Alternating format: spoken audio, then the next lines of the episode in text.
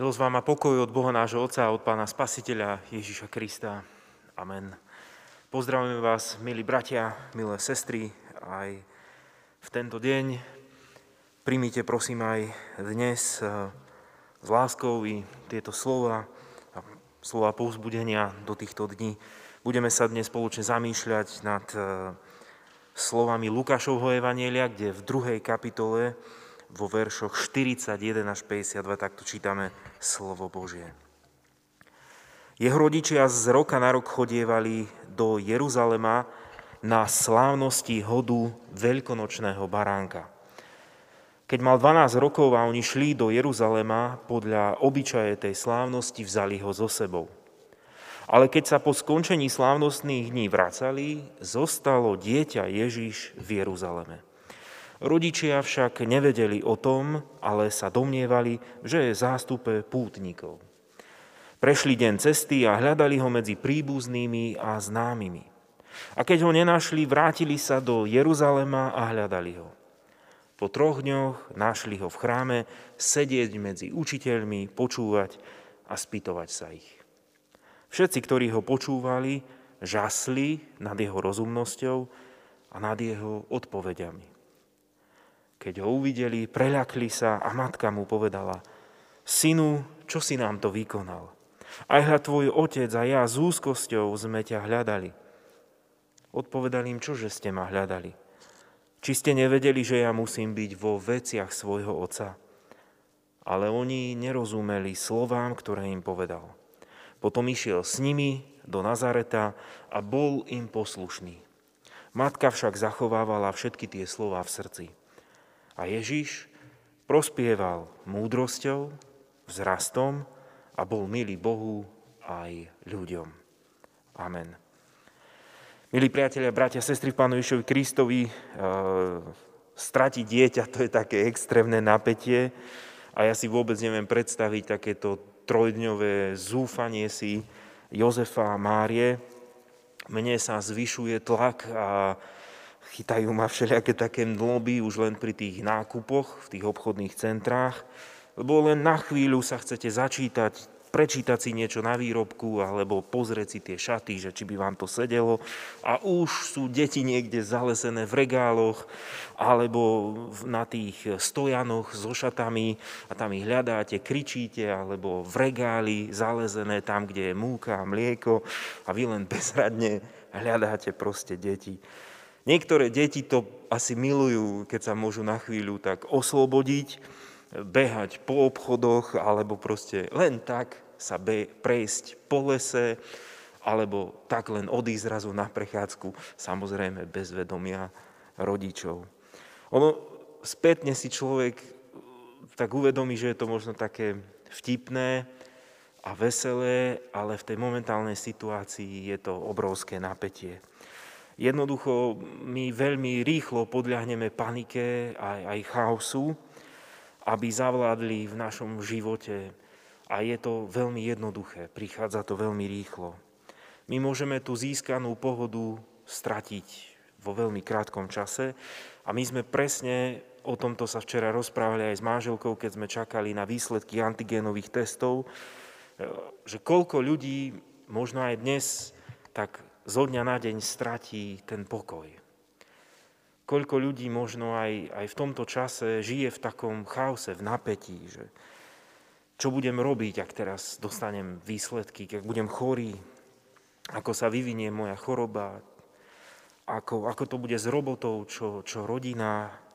Jednoducho v, v tom víre vecí a tej neistoty sa človek naozaj stratí veľmi rýchlo a príde o pokoj a pohodu.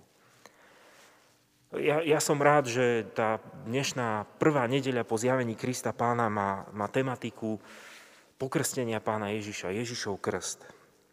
Jednoducho Božie slovo nás povzbudzuje a zdôrazňuje touto témou, že, že sme Božie deti. V tejto téme je to predstavené v tom zmysle, že, že Pán Boh nás miluje. Pán Boh miluje svoje deti, miluje svoje dieťa, miluje svoje stvorenie. Jednoducho tie všetky slova, ako sa otvorili nebesa, ako bolo počuť z neba ten hlas, že toto je môj milovaný syn, v ktorom sa mi zaľúbilo, to, to je také obrovské zdôraznenie toho, ako nás Pán Boh má rád a, a nedopustí to, aby sme si zúfali, mali nepokoj. Proste tá Božia láska sa prelamuje k nám a tohto si máme byť vedomí, toho sa máme držať. A máme si byť istí, že ak aj prechádzame a ťažkou nejakou trnistou cestou k Pánu Bohu, proste Pán Boh nás neopúšťa. Nemáme podliehať panike a nemusíme žiť bez Božieho pokoja. S vedomím, že sme pokrstení v meno Ježiš Kristus. V ňom sme Božie deti, Boží synovia, Božie dcéry, sme boli prijatí do cirkvi, do Božej rodiny. A máme mať istotu, že nás Pán Boh neponechá v ríši smrti, v ríši beznádeje, v ríši šialenstva. Ale sme Boží a Pán Boh sa o svoje deti stará. Pán Boh sa o svoje deti postará. Pán Boh nás vyhotovil aj mozgovými bunkami. A, a do srdca nám ponúka oveľa väčšiu istotu. Jedna vec je sa spoliehať na rozum, to je, to je dobré a správne, ale Božie slovo hovorí, že, že keď má človek vieru, v srdci má vieru v Božie slovo, tak to je pokoj, pokoj od Pána Boha, ktorý rozum často možno nedokáže spracovať a prijať. Je zázrak, ako veci dnes dokážu reagovať na tie mutácie a že zo dňa na deň počúvame správy o, o výskume, o vede. Zázrak je, čo dnes dokáže veda a technika, že môžeme byť takto spolu, online. A, ale Božie slovo hovorí, že, že nás Pán Boh stvoril nielen pre takúto pozemskú múdrosť a dáva nám ľudskú múdrosť, alebo nie sme tu len preto, aby sme spoznávali tie tajomstvá tohto sveta, ale Pán Boh nás volá k tomu, aby sme aj jeho poznávali. On, on, Pán Boh túži, aby sme aj mali o ňom vedomosť, poznanie a v srdci vieru v neho a v jeho slovo. A v Božom slove dostávame dar, ktorý nie vždy rozumom dokážeme prijať. Dostávame dar pokoja do srdca. Dostávame Božieho ducha, ktorý nám dá múdrosť zvládnuť všetky veci nášho pozemského života. V Matúšovom evaníliu čítame zaujímavé slova Pána Ježiša, že v ten istý čas riekol Ježiš: chválim ťa, Oče, Pane neba a zeme, že si toto skrýl pred múdrymi a rozumnými a zjavil nemluvňatám. Vieme, že Ján Krstiteľ, možno keďže žil na púšti, tak by sme ho nemohli charakterizovať ako popredného teológa, ako toho, ktorý ovládal reči, písma, nemáme nejaké konkrétne poznatky o jeho vzdelaní, ale veľmi jednoducho, úprimne, ako dieťa, on ako dieťa v tej viere vyznal, kto je Ježiš z Nazareta. Jeho múdrosť pochádzala predovšetkým z viery a preto aj vedel, čo robiť, ako pripraviť ten ľud Izraela na príchod Mesiáša a on vo viere vyznal veľmi dôležité také poznatky. Baránok Boží, ktorý sníma hriech sveta. To je, to je vedomosť, to je vyznanie, kto je Ježiš. Vedomosť, že on mi odpúšťa hriechy. Tiež hovorí, nie som hoden, aby si mi rozviazal remienky na obuvi. To, to je poznatok, aký dobrý je Pán Ježiš. A ako na míle vzdialený je od neho možno Ján Krstiteľ vo svojom takom aj charaktere, poznaní. Ján Krstiteľ mal takúto veľkú múdrosť pre svoj život, lebo vo viere rozpoznal, že Ježiš Kristus z Nazareta je, je Boží syn. A toto by som chcel dnes zdôrazniť a možno aj takto vás povzbudiť, milí bratia, milé sestry. Apoštol Pavel tiež vo svojich listoch píše, že hoci by som poznal všetky tajomstvá sveta, ale by som nepoznal Božiu lásku v Kristovi, ničím nie som. Tiež v prvom liste Korínskym, v prvej kapitole apoštol Pavel píše, že napísané je: zničí múdrosť múdrych a zmarím rozumnosť rozumných. Kto je múdry? Kde je zákonník? Kde je mudrland tohto veku? Či Boh neobrátil múdrosť sveta na bláznostvo? Apoštol používa aj tieto obraty starej zmluvy, kde sa hovorí o takej ako svetskej alebo pozemskej múdrosti v takom zmysle, že, že ona bude tak obrátená na prach, ak to nebude múdrosť viery, múdrosť srdca. Múdrosť, ktorá vedie k poznaniu Boha, ktorá oslavuje Boha, tak tá dáva silu, pokoj a tá potom dáva aj požehnanie pre náš pozemský život a pozemské pôsobenie. Ja sa vrátim aj k trom kráľom, ktorí podľa Božieho slova ich voláme, že múdrci z východu. Oni v podstate, múdri ľudia prišli a oni pokľakli pred Pánom Ježišom. Oni poznali tajomstvá, oblohy sveta, študovali to, putovali dlhé kilometre a oni spoznali, kde nájdu tú tú radosť toho, toho kráľa života. V pravú chvíľu sa poklonili pred Pánom Bohom, ktorý dáva život večný, ktorý sa zjavil v Ježišovi Kristovi. Aj oni, múdrci, oni sa nestratili, oni nezblúdili, oni našli Krista. A keď našli, tak sa poklonili. Ja osobne to vnímam tak, že Božie slovo nerobí zo mňa otroka. Tým, že slúžim v cirkvi, tým, že chodím do chrámu, ja sa necítim ako otrok, že toto všetko ja musím robiť, ale naopak mňa to pozýva a dáva mi to takú radosť a múdrosť do môjho každodenného života, lebo slobodne sa v tom cítim, keď môžem pred Pánom Bohom povedať: Pane Bože, ja nezvládam veci v mojom živote, ja, ja nemám múdrosť pre všetko, ako to spravovať, ako vychovávať deti. Ja nemám dosť vnútorných síl, nemám ani toľko múdrosti, vedomosti, aby som aj vysvetlil, obsiahol toto všetko, čo sa teraz deje. Ale v cirkvi sa cítim slobodný a v Pánovi Ježišovi môžem volať a prosiť: Otče nebeský, daj mi tvoj pokoj, Otče nebeský, daj mi tvoju múdrosť, aby som vedel, ako mám reagovať, ako mám žiť, a ako mám toto všetko vnímať. Pane Bože, daj mi odvahu a tvoj pokoj, aby ma viera v teba previedla aj týmto časom, časom úzkosti a raz aj smrťou. A v tomto sa cítim v cirkvi slobodný. Toto mi dáva viera v Pána Ježiša, toto mi dáva spoločenstvo, ktoré, ktoré sa tu schádza. A, a ľudia, ktorí prichádzajú a podporujú ma v tejto mojej viere, lebo to tiež tak cítia. A v tej múdrosti sa snažíme spoločne a v tej viere sa snažíme spoločne aj my pokľaknúť takto pred Spasiteľom. Pán Ježiš povedal tiež: ak sa neobratíte a nebudete ako deti, nikdy nevôjdete do kráľovstva nebeského.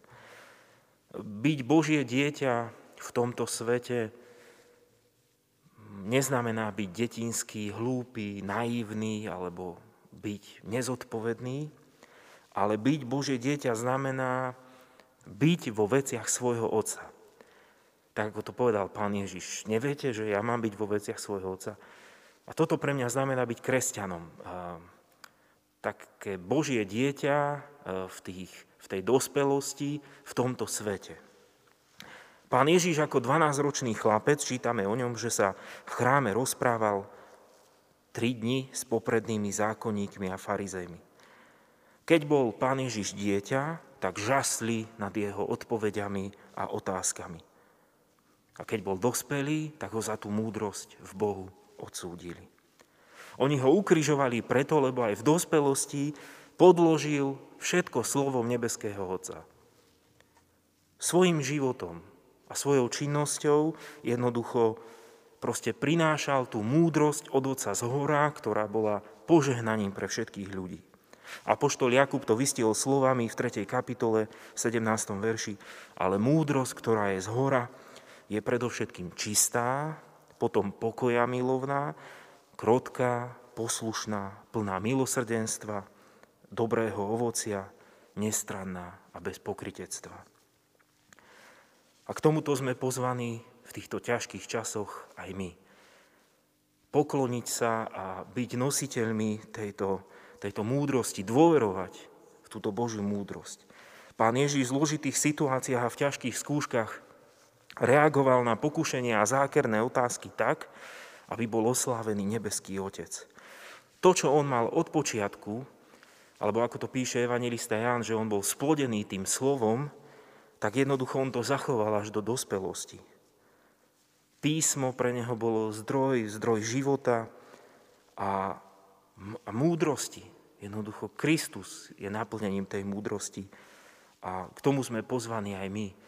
Tou detskou vierou až po tú našu dospelú vedomosť žiť v písme, s písmom. Apoštol Pavel v druhom liste Timoteovi píše, že, a že od detstva poznáš sväté písma, ktoré ťa môžu urobiť múdrym na spasenie vierou v Krista Ježiša. A to vnímame ako aj takú misijnú úlohu našej cirkvi, že tie naše chrámy, naše spoločenstva, to všetko nás vedie k tomu, aby sme spoločne uvažovali od Bo- o Pánu Bohu a získavali múdrosť od Neho a tak chceme vychovávať aj, aj naše deti a konať všetky tie činnosti, aby aby naozaj mohlo platiť aj o nás v úvodzovkách, že prospievali múdrosťou, vzrastom a boli milí Bohu aj ľuďom. Napokon chcem vás pozbudiť ešte aj z listu Jakuba slovami: Ak sa niekomu z vás nedostáva múdrosť, nech ju prosí od Boha, ktorý prosto a ochotne dáva všetkým a dostane sa mu jej. Každý z nás môže vo viere v Pána Ježiša Krista získať tú múdrosť, ktorá je pokojom a rozvahou do týchto dní. Povedal by som to tak možno detinsky, že Pán Boh bol s nami pri našom narodení, Pán Boh bol s nami pri našom krste, vtedy, keď sme sa učili čítať, písať, bicyklovať, Boh bol s nami. Zostaňme aj my s ním, zostaňme mu verní. A dôverujme mu aj v takýchto ťažkých časoch, keď, keď nevieme vysvetliť, čo sa deje, keď nerozumieme všetkému. Ale od neho môžeme mať múdrosť, ktorá nám dáva pokoj. Príďme k nemu, pokloňme sa mu s úprimným srdcom. V Ježišovi Kristovi je pravá múdrosť aj do týchto dní. V ňom je pokoj pre nás, pre tento svet. Amen. Pomodlíme sa.